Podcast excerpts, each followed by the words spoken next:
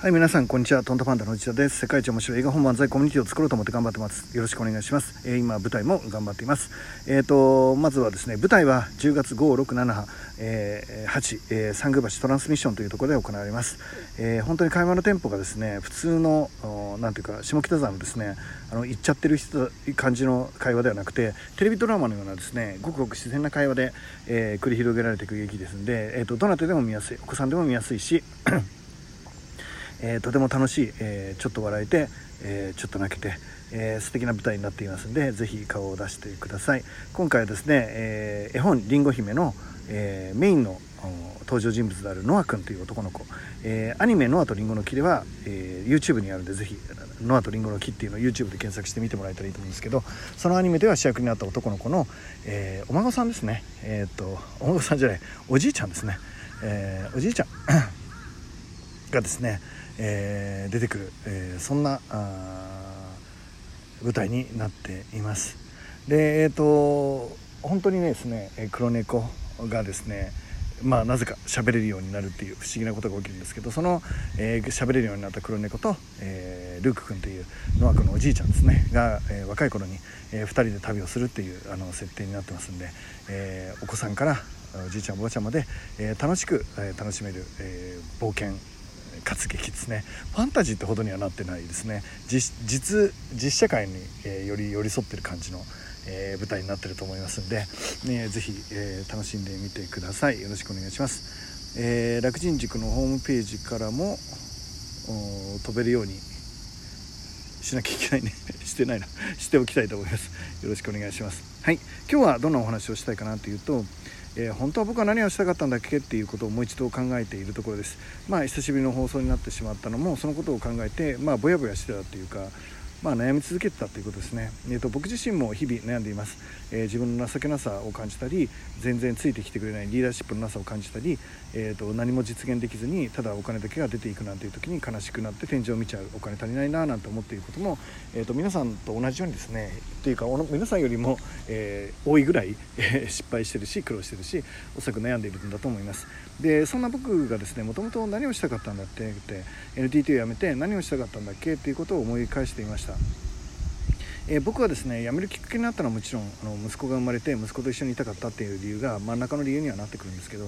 それよりもっと大きかったのはですね、えーと、人の人生をデザインできるような一緒にデザインできるような誰かの人生をデザインできるようなそんな生き方をしたいなってそういう生き方しようよって正確に言うとある人に誘われたことから僕の心が揺れたっていうのを思い出します、えー、なので僕は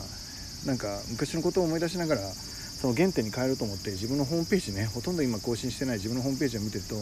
えっと、自分のホームページの中で僕はですねこう言ってるんですね。それは、えー、常にですね世界一のプロデューサーになるってことです。そうだって。いろいろブレてるけど僕の夢は世界一のプロデューサーになることだって。世界一のプロデューサーになるために僕は全力を尽くすんだって。今、あのもう一度、肝に銘じたところだと言っていいんじゃないかな。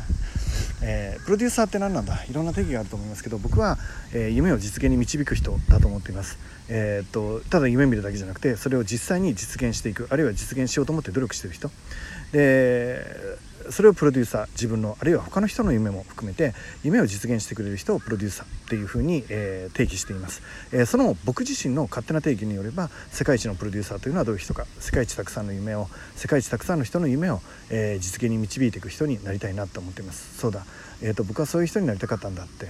えいろんな夢があっていろんな目標があってえーと、挑戦していることがみんなあってうまくいったりうまくいかなかったり悔しかったり悲しかったり、えー、そんなことを繰り広げられていくのが人生の醍醐味だし面白さかなと思ってます。たとえ失敗したとしてもいや面白かったって言えるような、えー、そんな挑戦をたくさんの人が、えー、できるようにね、えお手伝いできたらいいかなと思ったの日のことを覚えています、えーと、大尊敬する人が亡くなって、えその死ぬ直前にですね亡くなる直前に僕に藤田君はえー、だんだんプロデューサーになってきたねって言ってくれた時体中の力が